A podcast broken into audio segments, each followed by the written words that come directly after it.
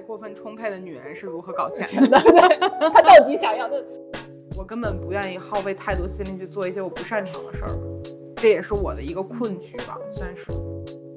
但是我是建议大家不要跟自媒体人谈恋爱，因为好，你是划重点。对，因为你没有什么真正意义上的私人空间，所有东西都可以拿出来被表达。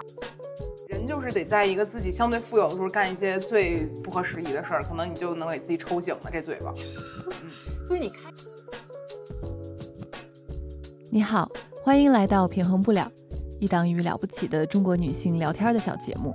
我是主持人 B 一。一转眼，平衡不了已经进行到第十期了。终于，终于，我终于迎来了一位年龄比我小的嘉宾。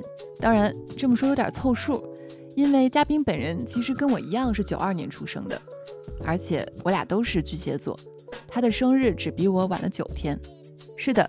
本期嘉宾就是著名自媒体人、情感博主、畅销书作家、运动 KOL、播客主理人、攀岩女强人胡心树。你更熟悉他的哪个标签儿，取决于你在互联网上了解他的年头。我最初了解胡心树是在他的公众号时期。二零一三年，胡心树注册了自己同名的微信公众号，简介是一个人的少女心贩卖馆。在那之后，他踩着移动互联网新媒体的浪潮，拿融资、组团队。不断推出爆款情感内容，与此同时，他还写书、开奶茶店、开淘宝店，谈恋爱、失恋再恋爱，并最终于两年前跟老公帕洛马尔领证，成为了一名幸福的人妻。有好几件关于胡心树的事儿是让我特别佩服的。他在互联网上有惊人持久的生命力，从最初的人人网到微博，从公众号到小红书，每一轮平台的变迁。他都能精准地转换姿势，投入到新的内容生产与变现模式之中。其次，他始终有着在外人看来无比充沛的表达欲，从不吝啬分享自己的情感。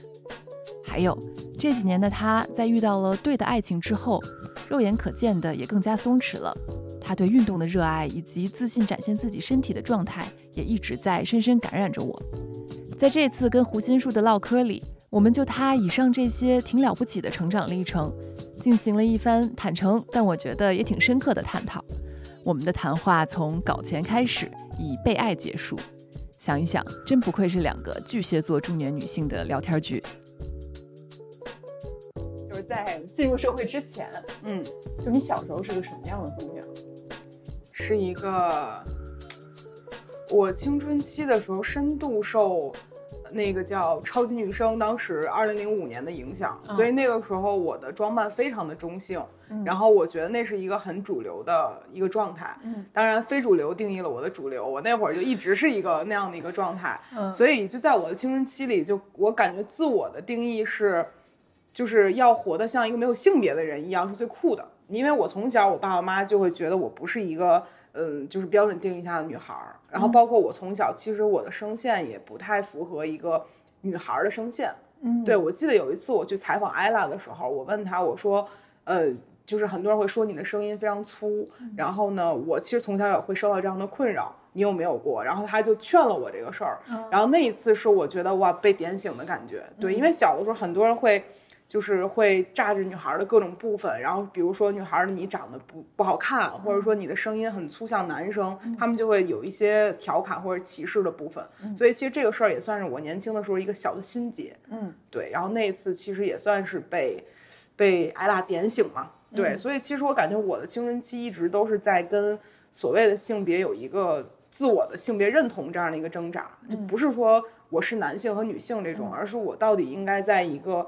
性别的区间里面站在哪个小位置上？其实我是一个不是很自信的人，然后到三十岁之后，我才逐渐开始找到自我。之前其实我就是一个在感情里面特别想取悦对方的人，因为我总觉得，嗯，就是在大众意义上男性喜欢的女性呢有一个标准模板，然后我不是这样的一个人，那我想成为一个这样的人，嗯，对，然后我就有很多伪装和就是修缮自我的部分，但那些都不是非常的真诚。但那个时候我就会有一些这样的行为，嗯。嗯，那后来就是开始搞对象了，对，都很失败嘛，因为因为人一旦带着一些伪装的样子，你很难找到说一个真正喜欢你的人，嗯，对，所以其实到我现在老公呢，就是怕的这个时候，已经是我完全做自己的时候，才真正遇到他的，嗯。嗯，那就是抛开这个性别不说啊，就是你个人的这个叫什么学业，然后最开始的包括求职，就上大学，然后进入职场，就这一部分啊，你当时是什么状态呢？就比如上大学和找第一份工作，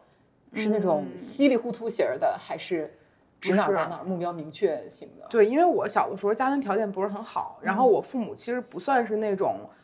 就他们两个是那种天生的享受型人格，就是我有多少钱，可能我就花会花多少钱，我根本不在乎说我要存钱。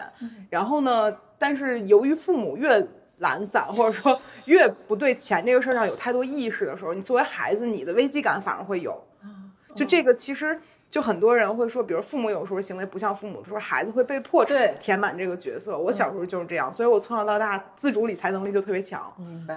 然后呢，我到大学的时候，我除了我记得大一的时候，我父母给我生活费我会花掉以外，到大二开始我就会自己赚钱了。然后大四毕业的时候，我银行卡自己就攒了十万块钱，然后就是靠自己赚各种外快，嗯，然后来来得的钱。但是那段时间我精神压力就特别大。嗯，因为我太想赚钱，证明自己是一个可以赚钱的人，所以有一年我记得是大大三那年，然后一整年我就来了三次月经，因为整个人就是很紊乱，你就很焦虑的在就接各种各样的私活，然后导致你的身体其实也不是能适应这个强度。那就是做写作或插画方面的工作吗？对，然后我昨天还跟帕说，我接过最离谱的一个活儿是我那刚刚那个时候做什么。产品设计，帮人做一个 A P P 的产品图，嗯，但这个事儿其实我只是一个依葫芦画瓢在做，嗯，那个时候人家敢让我做，我也敢接，而且你上大大学，对，嗯，对，就觉得那个时候其实是有一些信息差的，就大家也不懂这个事儿怎么做，但是我最早愿意去学这个事儿怎么做，然后可能他们就会觉得。呃，年轻人可能更懂互联网，然后就让你来尝试这个事儿。当然，我给人做的也不错了啊。但是就是那个时候，真的就是一切都是很混沌时期的时候，有非常多可以靠信息差赚钱的机会。嗯嗯。但那会儿你从大学就开始搞钱，你有一个目标吗？嗯，其实是有的。我记得我在二零一四年的时候，嗯，我在我的微博小号上说，我希望今年能赚到自己人生第一个五十万，就说过这样的一句话。然后那一年结束了之后，我赚到了一百万。那你大学毕业了吗？呃，毕业了，毕业了，毕业了，毕业了。就是就是后面的不不对，二零一五年的时候，我记不错，记错了，一四一五，但反正就差不多那两年吧。嗯。然后我就是有一些很多不切实际的愿望，但是许下来之后它成真了，而且会加倍成真，是我完全料想不到的事情。嗯，比如说你说我想赚五十万，结果赚了一百万。对。怎怎怎么赚到的呢？就是谁不想多聊聊搞钱？但这个事儿就是纯运气层面的事儿。没有想到我公众号火了，然后我自己就释放了很多，就是我可以接广告这样的一些信息。嗯，然后后面确实是广告商会越滚越多。嗯，然后由于我确实很喜欢赚钱，所以我就会对广告这个事儿非常上心，我的效率会很高。嗯，那就是没有客户不喜欢效率高的就是对接的人。嗯。那我其实就能让客户满意。那那个时候我记得最夸张的是一周七天，我接了十一条广告，头条次条我一个人写，我还在上班，然后我就可以就是工作强度非常的大。嗯，那就是确实是赚了挺多钱。其实可能那个时候就是分享欲太旺盛了，就人有一些阶段就是你太想说话了。嗯，我就是在年轻的时候没收着自己，真说来着，然后就确实。还不错，但那个时候其实没有什么意识说我要做个人 IP，这个事儿是一个很很后期的事情了。你可能说我做的这个事儿符合这样的一个一个事情，但其实最开始你只是觉得我想干一点事儿让别人知道我，但是怎么让别人知道呢？就是我每个平台都叫同一个名字，这样可能别人就会意识到我还是我。然后最开始就是很很随机或者说很随心所欲的一些做法，后面可能歪打正着了。嗯。但是你在广你的打工的经历一共就很短，是不是？嗯，对我我最开始上大学的时候是在一个手机 APP 的公司实习，嗯，然后后来就去了奥美实习，后来就去了环视互动工作，嗯，对，所以其实从履历上来讲，我觉得这几份工作都还挺好的，嗯，哦。其实本来我根本不想从环视离职，我觉得那是对我来讲成长性非常强的一个公司。嗯，因为我自己到目前为止，我仍然是一个非常喜欢广告行业的人。就我是那种会专门找广告看的人。嗯，然后我那会儿在环视互动工作的时候，广告是让我最快乐的一个事情。嗯，但是。嗯，因为自己做自媒体，确实收入很多，你不可能说我为了自己赚钱，我我就是，呃，班儿也不上了，就放在那儿也不合适。所以其实最后就有一个取舍，是你要要么继续上班，你自己就不干自己的事儿了，要不然你就得去。呃，做自己的事情，然后工作就辞掉，因为你的时间就那么多。然后我就必须得做一个取舍。当时我的领导跟我说，说就是坐在阳台上，我们聊了很长时间天儿，然后我声泪俱下的，因为你很喜欢这样的一个团队，你不想走，但是没办法。嗯，然后那个时候他们就跟我说了很多我应该去做的事儿。他们是鼓励你去做自己的事情呃，可能和大家想的不一样，因为领导把我当朋友来讲，他嘱咐我的都不是说你往后事儿要怎么干，嗯就他们发现我这人有一个毛病，就我因为从小我的家境不是很好，嗯所以我对于钱的这个事儿是一个非常抠搜的状态，我只嗯赚钱不花钱。嗯然后我那会儿就是每天都会拿计算器算我又赚了多少钱，但是我一分钱都不往外花，嗯以至于就是，嗯、你能看到我这个人的精神状态其实越来越不好的，因为你不断的去计较这些东西，但你根本就没有去取悦自己。嗯所以我当时离职的时候，领导就说说你存钱这个事儿你能怎么样呢？嗯然后说他年轻的时候赚钱，呃，可能买过几万几块钱一条的裤子，然后现在可以穿二十块钱一条的，但你需要去尝试过那种贵的东西，你才知道你自己需要的东西到底是什么。他说，如果像你这种，可能你现在没有办法去享受你自己，不，你就不知道你自己该过什么样的生活是不对的。然后我离职那一天，就是被他洗礼了一下，就是在消费这个层面上。然后他说，当时我们就在华贸公寓那个地方上班嘛，他就指着说，最终你能买下对面一套房子一千万之类的，也是一种选择。但你究竟想过什么样的生活，你得去试试。嗯，然后我当时从环师离职的第二天就买了一张去香港的机票，然后就去消费了。这么冲动，就是你要想一个咖啡都不舍得买的人，然后我就去香港买了第一个人生中上万的包。嗯，我完全不能理解这个东西有什么意义。你就是想试试，就我就想知道银行卡花出去那个钱的一瞬间有什么感觉，嗯我太难受了。我我 就我，而且我第一个买的包，我不想让它看起来特别标准意义上的奢侈品的包，我买了一个巴黎世家的包，就不是很很大众的 LV 和香奈儿，我觉得可能这样哎小众一点，但是它又很昂贵，一万六，我刷那个卡的时候我都快哭出来了。我真的不能理解这个事儿是在干嘛，但是那个时候他们告诉我说你应该走这一步，然后我就去去做了。然后那个包我到现在也没卖，嗯然后我至今就完全经历了一个从不消费到高消费，又回到了一个几乎不消费的一个状态，嗯就在这个事儿上。然后走了一圈儿之后，我能理解我当时领导为什么要买二十块钱裤衩子了。果然还是得走一圈儿。对，但是如果你不走这一圈儿，你真真的不知道自己到底该过什么样的生活。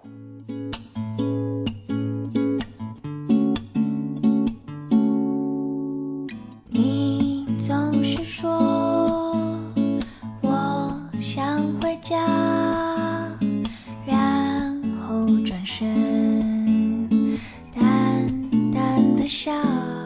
但当时你创业是为了赚钱吗？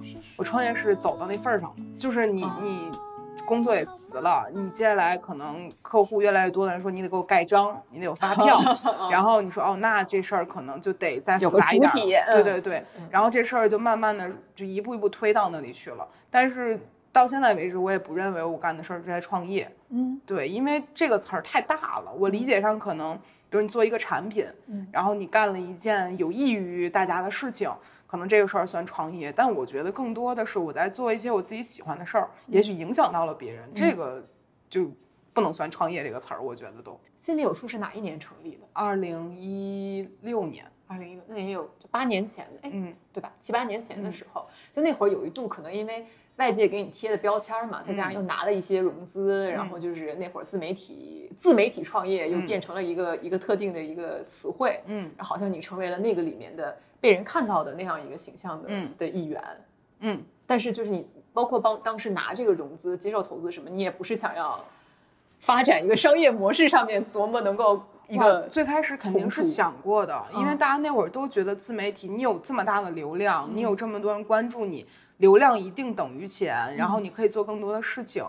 但是后来你会发现，可能这事儿没有你想那么容易，不是说你拿着流量就能呃小河流变大海的。这个事儿它就是我的天赋点不在这儿，我就是没有一个商人的脑子，就就就是没有。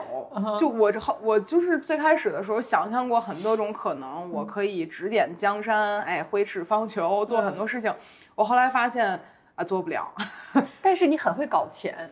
但这个事儿就是跟开小卖部一样，我知道怎么把这个东西就可能包装一个小东西卖出去，然后这个钱赚回来，我可以放在我的小匣子里面。嗯然后可能我去村口买了瓶儿别的东西，然后这东西过一段时间升值了，然后多赚两块，这个是我擅长的事儿。它就是一个小打小闹的买卖，但这个事儿能做成商业吗？是一定不能的，因为我就是一个想花一块见一块成果的人，他就没有一个好的商业头脑，这个是我身体里不存在的东西。那我可以理解为，就是你可以开一家小卖部开得很好，嗯但你可能不能开一百家，然后有一个，开不了大商润发业模式。，对，开不了家乐福，哎，但是门口说每个小区里面会有一个你最喜欢的便利店，这东西你天天去的，那可能咱们就可以。嗯，对，所以我就是，但这个事儿也是我用了很多年才确认的事情。嗯，我也开过奶茶店嘛，对对对。然后我开奶茶店，最开始咱们想的是也能像喜茶一样，是哎啊，谁没有个梦呢？对。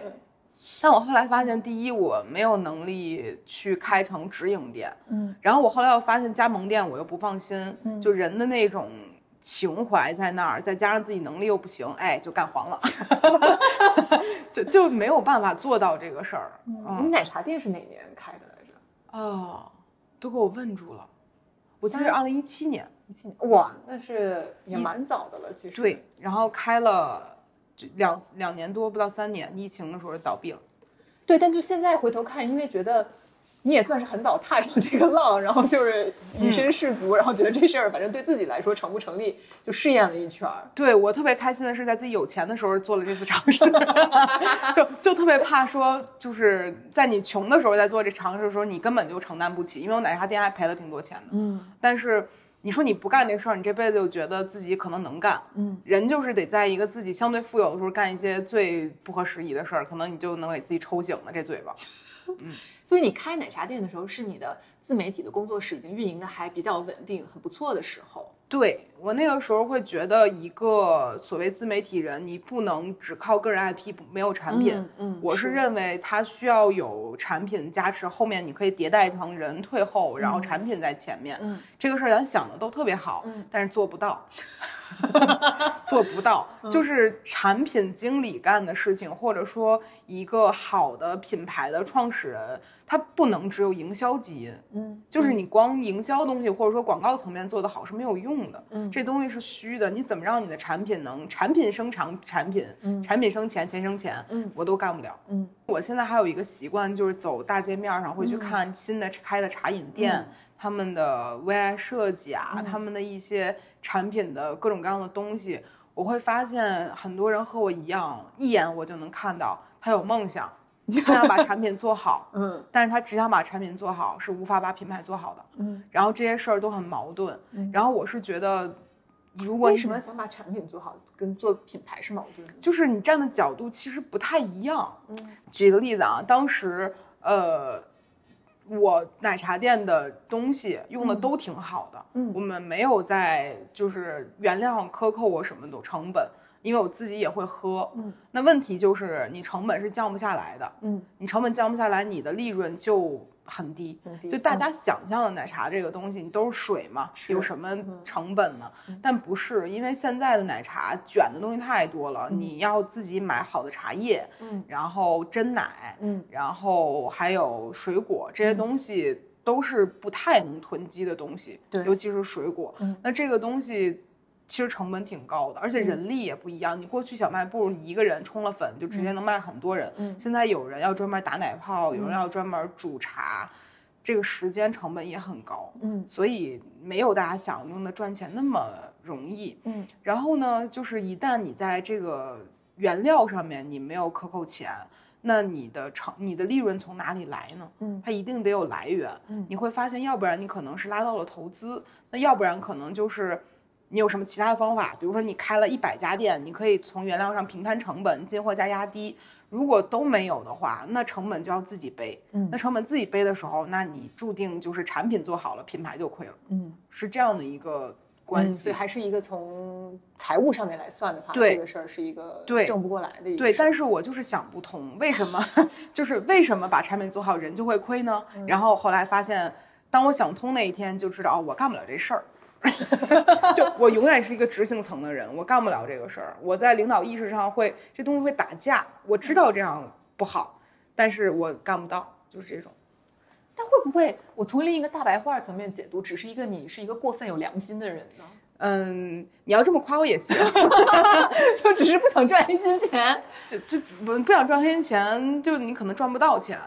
但当时就是当你开店，就因为你只开了一家店，嗯对吧？就开那家店的时候，你的幻想是说我要也许有一天成为一个对，大的一个对，就想说，哎，咱们也像喜茶一样，开它个十家八家的。你说嗯你没有从北京开起的奶茶店吧？我们可以搞这个事儿。嗯后来我就想，为什么没有从北京开起的？你自己没想过 就一反省，觉得啊啊？中国有十几亿人，就靠你一个人想着这事儿了。就你后来就发现这事儿是不是不合理呢？你又没有那么强的商业头脑，那怎么回事儿呢？就是因为这个事儿可能不是一个很可行的事情。嗯嗯。但在这个过程中，其实你反就开奶茶店这件事儿，给你胡心树的个人 IP 其实是有很多的加持的吧？嗯，我其实不太知道大家在每个时间段看到我是什么样的对，因为我后来会发现，呃，太多人看到我的时间点是不一样的，所以他们对于我现在在做什么、哦都都是不太一样。那天有人问我说。呃，你现在在靠什么赚钱呀？我记得你以前是给别人画插画来的。我说啊，那个阶段的，大哥，你十年没上网，就太久前了。哦还有人问我说，看到你写的书了，还有征婚启事，你现在有对象吗？就就这些东西都都太久远了，所以我已经不知道很多人是从哪一个时刻开始认识我的了啊。哦，那就对我来说，因为嗯，可能我 follow 胡心树公众号上这个自媒体，嗯就是有一些年头了，所以当时你看奶茶店的这段经历，嗯就其实对我们这些呃看胡心树的内容的人来说，嗯我觉得它就是一帮我们造了一个梦。就是嗯其实我觉得，我不知道啊，对我们来说，当时肯定就是说觉得，因为我们投入了情感在你的内容里，你要开好了，你觉得牛逼了，我们肯定觉得很开心。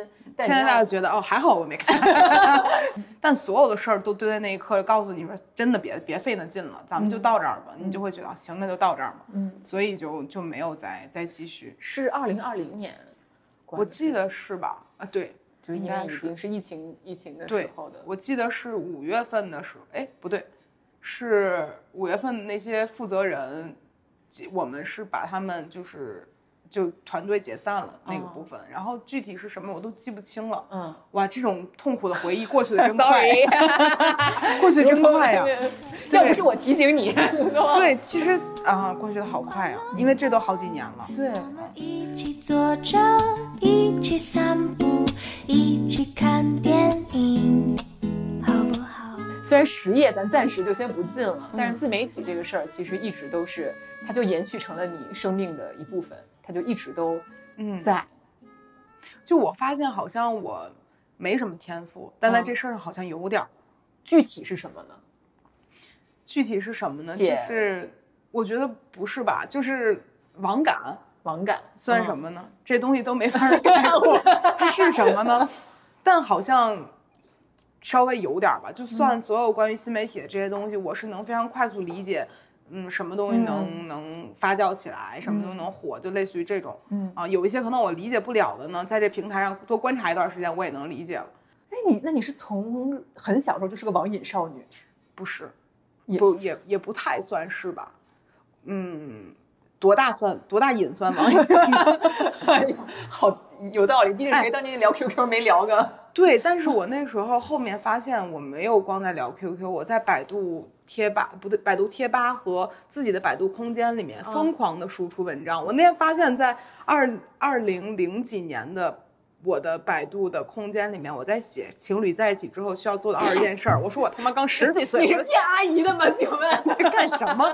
给阿姨情感然后我就发现我从 Oh 小就在干这种事儿。你可以洗当年自己的稿，重新发一遍。当然很幼稚，就很像那种哦，两个人要一起吃个冰激凌，两个人要一起干嘛？但我十几岁就在干这样的事儿，你就很真诚的给人建议吗？不是就真诚的在做内容，你知道吗？还排版，然后还会就是那个时候大家很很在乎什么，可能一个杠儿一个句号，就它有一些奇怪的这种文艺的排版在里面，嗯，我都在做这样的事儿，嗯，我在干嘛呀？我学也不上，天天就干这个，主要也是写情感向的一些、嗯一些内容，就挺吓人的。你想不，人一辈子都在干这个事儿，而且有一种那种像小黑客，你知道，你只是一个十几岁的小姑娘在屋里倒腾这些。对，很奇怪。而且小的时候，我老我们我姥姥家楼下有一个叫贝塔斯曼书友会，哦，当年我知道那个对那个网店什么的，对，然后当时我就在他家买了好多什么呃萌芽呀，嗯然后就是那些是买两性关系，没有，对读不了那么深啊，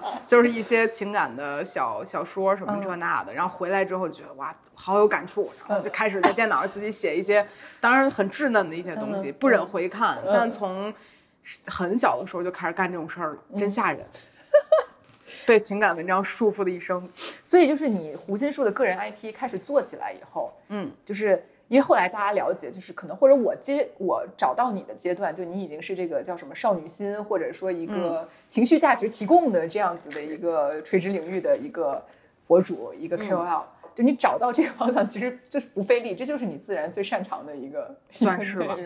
是呢，还好那会儿东西没给大家看见，那会儿看见大家也会 follow 的，因为因为多大岁数人看多大岁数东西，那会儿十几岁咱们就产出这种内容，对，但是这过去这三四年，我觉得你的内容其实产生了很大的一个 转型也好，嗯一个一个改变吧。嗯，岁数到了嘛，就就感觉小的时候大家应该都看过什么会有天使替我爱你，嗯啊这种东明晓西溪，对，嗯然后我在想，我是不是一个能干一辈子苗小溪的人？哎，发现可能不能，就是你可能随着年龄的增长，你看到的东西和体验到的东西回不去了。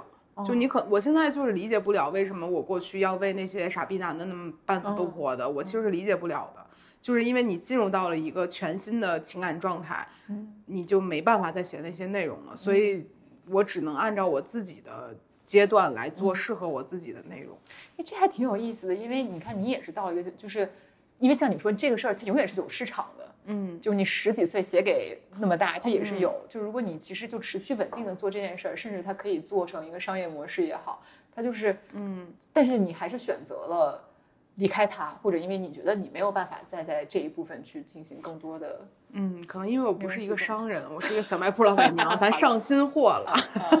之前那批就是清仓处理了，可能上新货了你还开过网店，对不对？啊，也开过。也开过。对，发现不也不是干设计师那款料的，就其实就是说白了，对我来讲，我我会怎么说呢？就是在乎一个投入产出比，嗯然后我发现我在其他事上投入的都非常吃力，嗯就因为那不是我擅长的事儿，然后我最终就会绕回到一个我感觉投入产出比最高，我做着最不痛苦的事儿。其实看起来好像是说依照天赋在做事儿，其实换一个角度就是我太懒了，我根本不愿意耗费太多心力去做一些我不擅长的事儿，这也是我的一个困局吧，算是。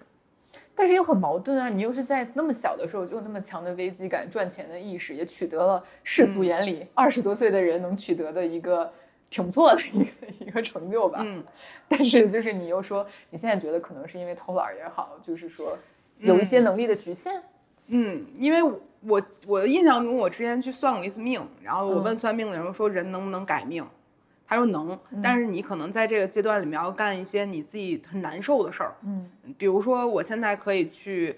呃，举例啊，不是说真的，你教一些写作课，嗯。或者说你去干点什么情感咨询，举例啊，这些事儿你能不能赚到钱呢？一定会比现在赚的多得多，因为你可能呃知道怎么用这些话去安抚什么人，但是你会不会难受呢？我是会的，因为我会觉得这样干这个事儿像在骗人，因为你知道这个钱拿的不踏实，嗯那我就不愿意干这样的事儿。那是不是我在金钱上会有损失，但是人会变快乐了呢？是的，所以其实这个就是有点像他所说的那种，你要是干你自己舒服的事儿，你可能就没有办法所谓的改命。那像从你自己的角度啊，就像你说，也每个人不同阶段认识你，可能对你的理解不一样。嗯那比如说是过去两年认识你的人，嗯他们会更多的看到你的哪些标签儿呢？嗯，我感觉过去两年更多人看到了我，包括攀岩、运动嗯运动嗯然后婚姻，婚姻，嗯，嗯，基本上都是这些。那像你说，那真的就是你生活里这两年比较茁壮生长的部分。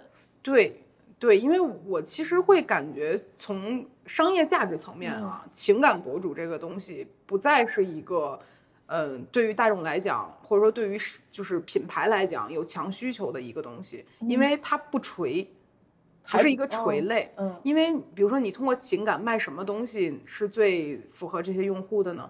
但我想象中，我第一反应就是任何女性的东西好像都可以它卖似的。它看似是包罗万象的，但是现在的客户可能会更在乎这个东西是不是真的能够打到最垂直的人群。那它其实情感就不是一个非常点对点的东西，嗯那就是你可能需要一个更明确的标签，让某一个领域的客户一提到你就能知道，哦，他可以为我的品牌就是就是发声或者增加什么销量之类的。那我们其实也是用了一两年才想明白，说我可以在什么领域上有一个全新的我。嗯那后来会发现，哦，我其实可以把我的生活方式展现出来。嗯然后我们现在为止，可能有越来越多，呃，可我和我现在干的事儿比较相关的品牌已经认识到我了，嗯这是我特别开心的一件事情。也有越来越多的，就是之前因为情感认识我是认识我的一些用户，开始肯定我在比如运动上啊、嗯这些上的一些价值，嗯就完全不再是一个单一维度说听你唠嗑这么简单。他可能喜欢的是你全方位的人，你的生活方式，你的一些买东西上的选择。嗯对我觉得一个只做情感的人，在购物上的任何选择是没有信任度的。就至少我之前的我是这样的，因为你只觉得这个人。他会在晚上哭，你也愿意抱着他哭，但是可能他购物车里有什么你完全不关心，因为这个东西不妨碍你抱着他哭。就是，而且跟这两年你说大家的消费心理，包括市场，然后还有上那个客户的一些需求也有变化。，对，大家就对，就这个事儿不够了，可能对，但是就是我还是会跟大家继续做一些情感上的交流，因为我认为这是一个很重要的事情。当然嗯，嗯但是可能我也更多的希望大家看到我这个人是个活的嗯啊，他可能有自己的生活，有自己的嗯喜欢的事情。对，就不能只是晚上哭，咱白天也干别的，就就想人家还爬墙呢。对，就想给大家看到一个状态。而且我感觉最近这几年大家都挺挺沮丧的，是就环境造成的也好，就是很多比如大家最近确实会比较容易生病这些东西造成的，那就想让给大家看点阳光积极向上的，人也会高兴一些。那就是跟这个事儿相关的一个话题，也是我很想跟你探讨的，就是嗯关于这个网感。网感再往下一步说，就是在社交媒体上的这个分享。嗯因为我个人是特别羡慕您这种人，嗯就是我我很希望我能，但我觉得我就是怕，就是我做不到，嗯呃，那种持续的，不是就是很习惯性的输出，嗯然后以及一种勇敢的表达也好，或者说对于嗯、跟陌生人之间的互动有一种坦然的心态，我觉得这都是我需要去克服的部分。嗯，你觉得你是天生就擅长这些吗？还是也经历了一些过程？我觉得就是年少无知的时候干了，然后岁岁数大的时候，你靠这赚钱，你就不得不干了。哦啊好的我我其实到了三十岁，表达欲急剧下降。嗯，你因为一方面你年轻的时候真的是百无禁忌，对你不知道，而而且那个时候一方面你确实真的想说，另外一方面你没有那么多不敢说的事儿。嗯，其实到三十岁之后，你会发现。呃，有些事儿可能你按照年龄你也不能往出说了。你小的时候可能呃唧唧歪歪的说很多有的没的的话，没有人会责怪你。现在你就说你这么大岁数说这干嘛，就很、肯定会有人这样出来杠你。你想到会有人以各种方式出来杠你，就想算了不说了。然后现在就会变得越来越少的去说话，嗯啊，然后另外一个就是感觉之前，嗯，限制没有像现在这样多，对对对现在其实很多人就已经在互联网上失去一个人的表达了，它更像是一个动物，嗯那他们可能有一些很撕咬的状态，很捕猎一样的状态，看到谁露了一点点小口子就冲上去咬它。就我其实不想，就是沉浸在那个状态里面，互相去跟别人咬来咬去的，或者怎么样。所以我现在就不太敢说太多，就是表达上的事情，然后更多可能比如发发。我的生活照片这种，其实我会觉得，一方面是安全，另外一方面我也不会有那么大的心理负担。这些年其实，啊，从形式上来说，就你会做更多的影像和视频的一个分享。嗯然后我觉得其实你也就是自然的进行了这样子的一个一个转变，嗯比如拍视频这件事情。有点可惜的是，我我记得是在二零一六年、一七年的时候，很多人就开始做 vlog 了。对然后那个时候，我最早还和景月和飞猪他们聊过，嗯他们也建议我去做 vlog。我说我不敢，因为我不太能接受我手持着相机对着我自己，然后我的一张大脸在相机里我能看到他的时候这个状态。那个时候我是接受不了，就不自信嘛。呃，等我能接受的时候，这个热 这个浪潮就过去了。对，所以其实是有一个时差在里面的。嗯嗯，我记得你有一段可能几年前还做过一些很重的那种短视频吧，对。就是那种体验类的，对。然后是连续的，就是对。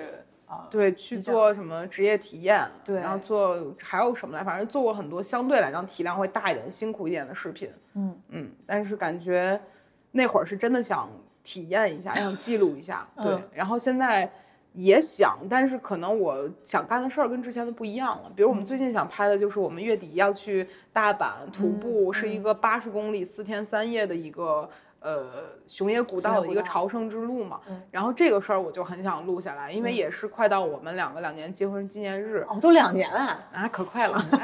然后，然后其实想带着头纱，我们两个人相当于去有一个，嗯，算是我们的一个徒步婚礼吧，就这样的一个东西，也挺想拍下来的。嗯嗯，然后所以就是这个内容就会很自然的产生出来。对，就以前有太多事儿是我想做内容，然后会发现都会做的会有点不伦不类的，然后我也很累。嗯然后现在就更多的就是我想分享这个，嗯然后我想分享那个，它就没有那么痛苦。那播客也是很自然的产生的吗？播客算是吧，因为感觉那段时间突然间想说话了。对，想说话，但是又因为感觉播客是一个别人看不到你的表情，但是又能听到你语气的一个比较好的一个媒介，它不会让你觉得这个人呃有一张脸，因为脸这个事儿吧，有的人就是喜欢你的长相，有人不喜欢，这事儿没办法。嗯。但是声音这个事儿有语气，同时又能减少一个别人可能会介意你的点，它就相对来讲比较温和。嗯嗯，而且播客它不太占用你眼睛，嗯嗯，就会让你觉得不那么累。嗯，所以我们那个时候想试试说聊聊天儿吧，但其实播客我们的百分之十 radio 做了一百期，一百多期了，天呐！然后也觉得说，哦，时间过得好快，也没觉得自己聊出什么来，又忘了是吧？就就感觉自己哦聊过那么多东西，能记住的几期啊很少，嗯嗯，然后就发现，那我到底在表达什么呢？其实我都不知道给用户带来了什么，但我很清楚的就是，在这个过程中，我自己变得松弛了。就你不再会觉得聊天这事儿是一个多么严重的事情。嗯，嗯，比如我现在坐在这儿特别自然的聊天，就是因为聊太多了，聊太多了。对，对，所以播客是一个自我疗愈和表达能力的一个一个练习。我觉得是吧？反正如果干、干自媒体人，你可能。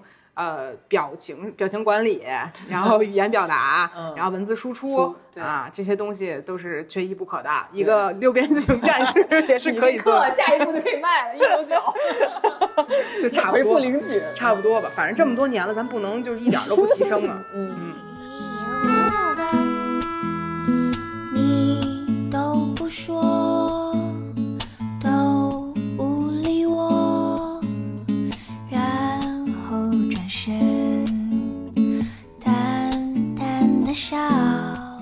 那跟刚刚说到跟这个内容的转变相关的，就不得不就说说怕，对吧？说说这个老公这件事儿。那你们当时决定结婚以后，嗯。其实我就觉得过去两年我在作为一个外人看见，觉得很多事儿是同时发生的，就是你进入了一段呃稳定的、有舒适的婚姻，嗯。然后呢。呃，你开始对自己就是明显的就是更加自信，然后更能接受自己的，把容貌焦虑安放在一个可能更更好的一个地方，嗯。同时也找到了自己热爱的兴趣，嗯然后还有就是，比如你跟帕也变成了一个工作的一个组合，嗯。把工作和生活就是找到了一个揉在一起的的方法，嗯。所以我就想说，咱一个一个简单聊一聊，嗯。就比如说关于你们俩一起工作这件事儿，嗯。啊、因为我发现现在慢慢的，你有越来越多的内容，像你说，就是围绕你们两个的生活，嗯或者说一个是你主要台前，他幕后再来做的。嗯。那帕一开始他是对这个事儿是怎么怎么理解的呢？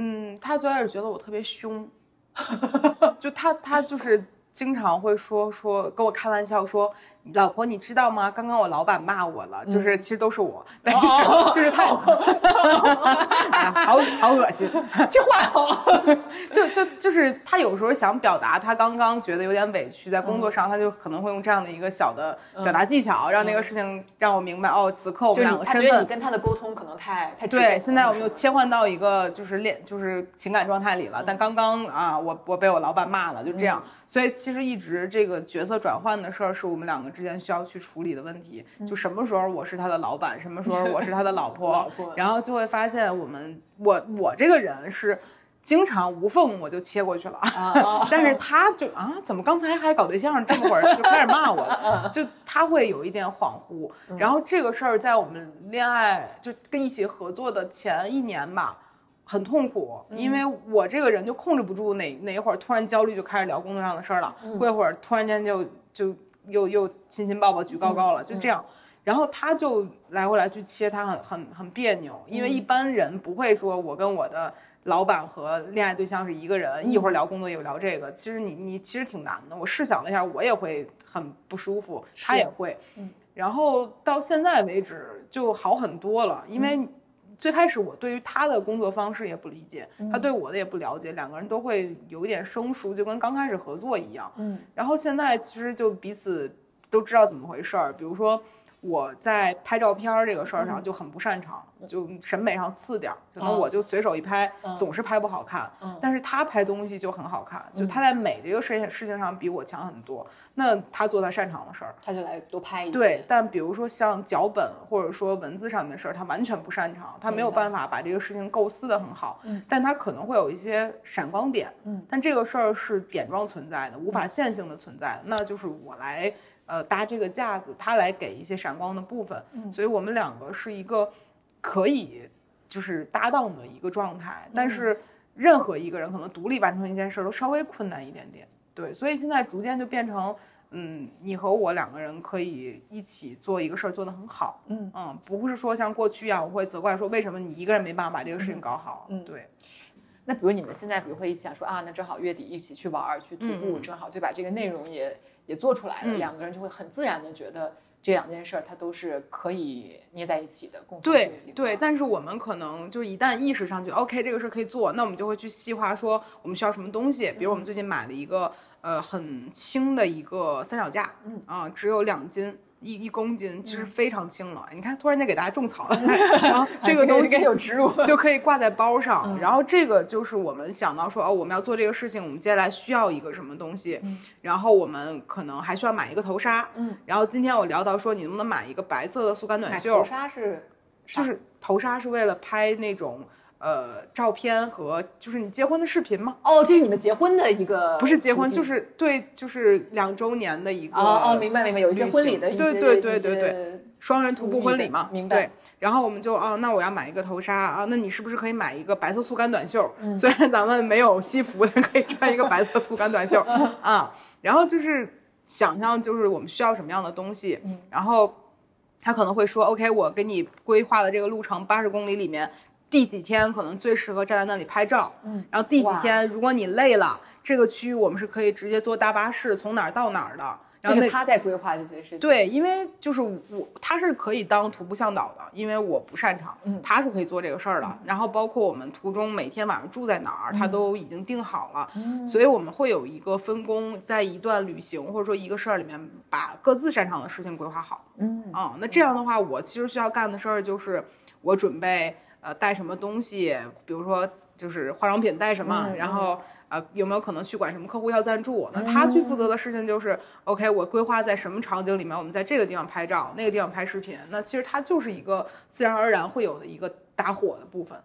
你会觉得这个事儿消解掉了这事儿本身的浪漫吗？或者其实是互相加持的？嗯，我不会觉得这个事儿消解浪漫，因为就是如果两个人什么都不拍，嗯。你在这个过程中干这个事儿，你可能会开心，但你没有能回头看的东西。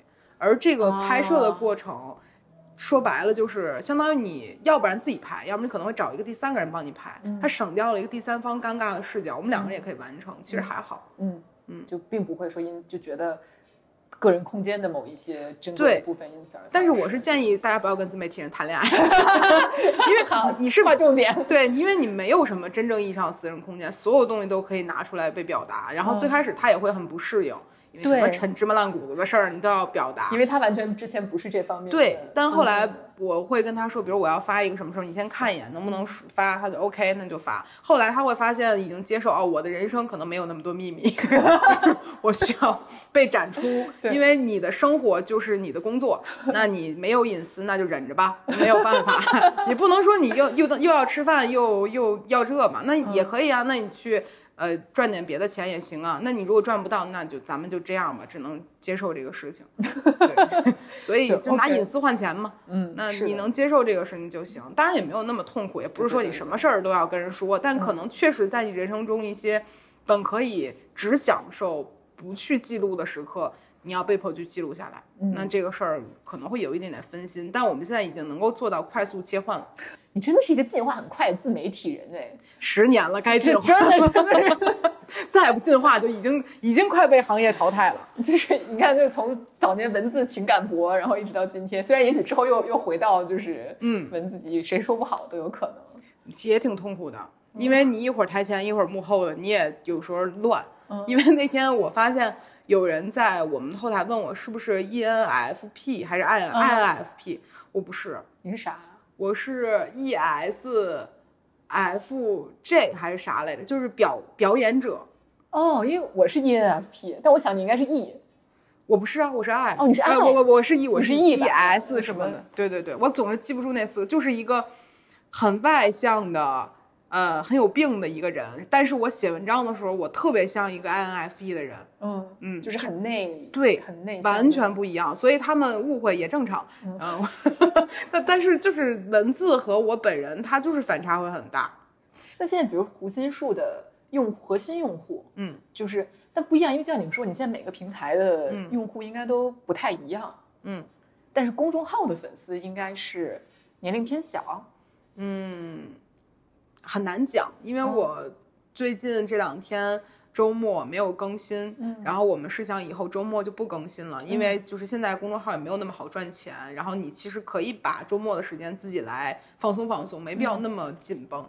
然后呢，这两天没有更新，我也没有任何预告，我就是没说这个事儿。周末就有后台有人在问我说，我关注了你很多年，发现你没有更新，我有点担心，不知道你怎么了。嗯，就他是以一个很很担心的角度来来问的你，而不是说你为什么没更新啊？他不是这种责怪，他们就是很心疼，很担心你发生什么了。然后我一看这个人是在二零一七年就关注我们的了，很久了很。久了，你这样说起来的话，那对于他来讲，他就是一起长大的，对嗯嗯，所以有很多很长时间的粉丝，，对，也有一些新的。但是你说他现在核心是什么人呢？我认为就是需要情感陪伴的人，他可能不一定有一个具体的年龄，因为多大岁数人可能都有需要情感陪伴的时候。嗯那说到就业务层面，因为我也、嗯我自己也在困惑这个点，就比如公众号这件事儿，嗯啊、你打算未来怎么去，就是怎么定位它呢？嗯，这个事儿是我去年没想通，但今年想通的一件事情。嗯就我之前会认为公众号是公众号，我是我，嗯但是小红书和微博都是我，只有公众号不是我嗯。这是一个很奇怪的事儿，就是你叫了同一个名字，但是它不是一个事儿，它就是让人很困惑。对，然后到今年，其实我把公众号的头像也改成我自己的头像，哦全平台头像变成同一个了，嗯大家就会知道哦，你是个活人。嗯然后我现在的公众号的内容也会更像我本人的事情，嗯我会觉得反正也做不成一个杂志了，咱们就踏踏实实当好自己吧，也许这样可能会效果更好。嗯嗯，而且之前我会一直想说，哎，要不要关掉公众号啊？它会不会占用太多时间？我后来又发现，它可能是如果把个人品牌当做 IP 来讲，它是很重要的一环。嗯那我没必要把我自己身上最重要的一部分给割掉，把我心脏捐了，那我这人就没法活了。嗯所以它就是一个我组成我很重要的一个器官，那就留着它。嗯，那它可能负责的功能不一样。嗯嗯，而且我感觉大家需要的东西变了。嗯嗯，几年前大家看公众号的时候，要的就是一个杂志，要的就是一个信息复杂，要的就是一个呃这个东西被认真的处理过。嗯。但是今年，尤其是去年吧开始，大家不再需要一个这么 这么精致的东西，大家想要一点儿这个东西，你要不然你就真的很精致，你一看就是像什么新事项啊，然后 GQ 一样，这个东西是对，对。你要不然你就好好当个活人，你说点人话，然后你讲点儿，因为微信公众号是一个更偏私域的东西，你没有办法在广场上去讨论它，那你就在私域里面讲更私密的故事，其实是反而会容易被更多人关注到的。嗯，但是如果你在一个私域的平台里讲公共的事情，就会有点奇怪，因为比如说我去讲一些明星八卦，我没有八卦号写得好，那你讲这个东西，你一定是瘸腿儿的。但是如果你在你的这个时候讲了一个。我今天和我老公吵架的事儿是这样的，所有人都想隔着猫眼儿过来看看你俩怎么吵的，这个就是人的一个窥私欲。嗯，那可能这是更适合我们的一条路。我现在突然意识到，我觉得今天跟你聊最大的主题就是怎么在互联网上当个活人。我觉得这个事儿是需要很多的勇气和很多的思考的。就它在今天的互联网上，它也不是那么简单的，对，那么简单的一个事儿。互联网上需要的东西一直在变，嗯，就可能每一年大家需要的东西都在变。嗯，可能比如说去年，可能大，比如前两年吧，大家想要的是一个精致靓丽的人。他不能有瑕疵，他有瑕疵就显得不好。到今年，越来越多博主素颜出镜，然后拍这那，他要的就是你有瑕疵。如果你没有，你就会显得有些 fake。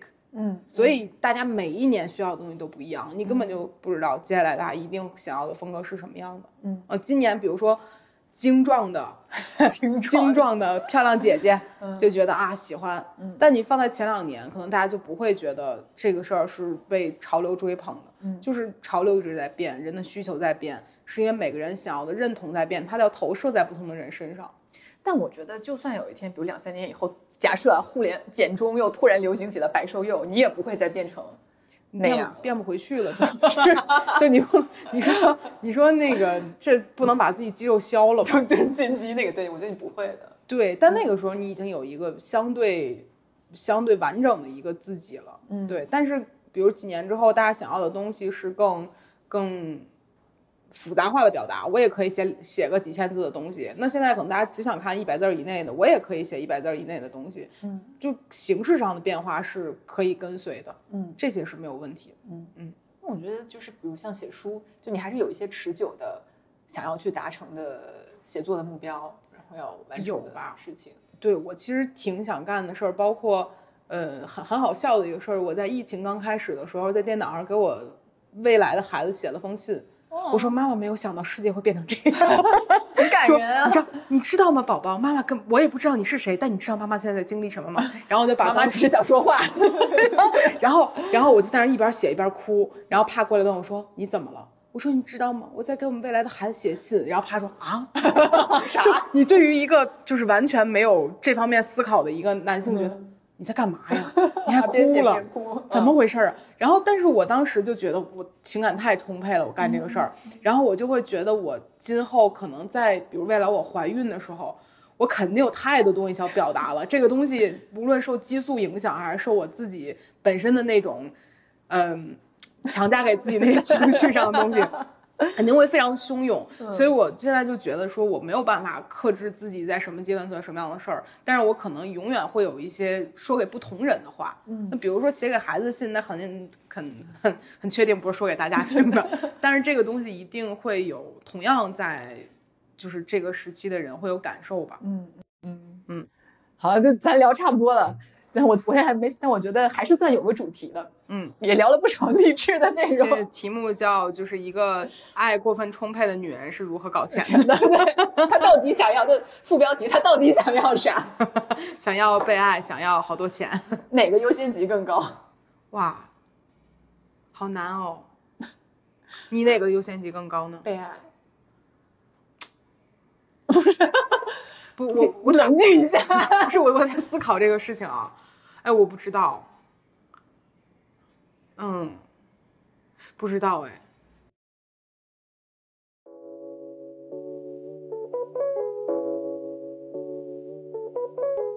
感谢收听本期《平衡不了》，人生跌跌撞撞，平衡不了也很好。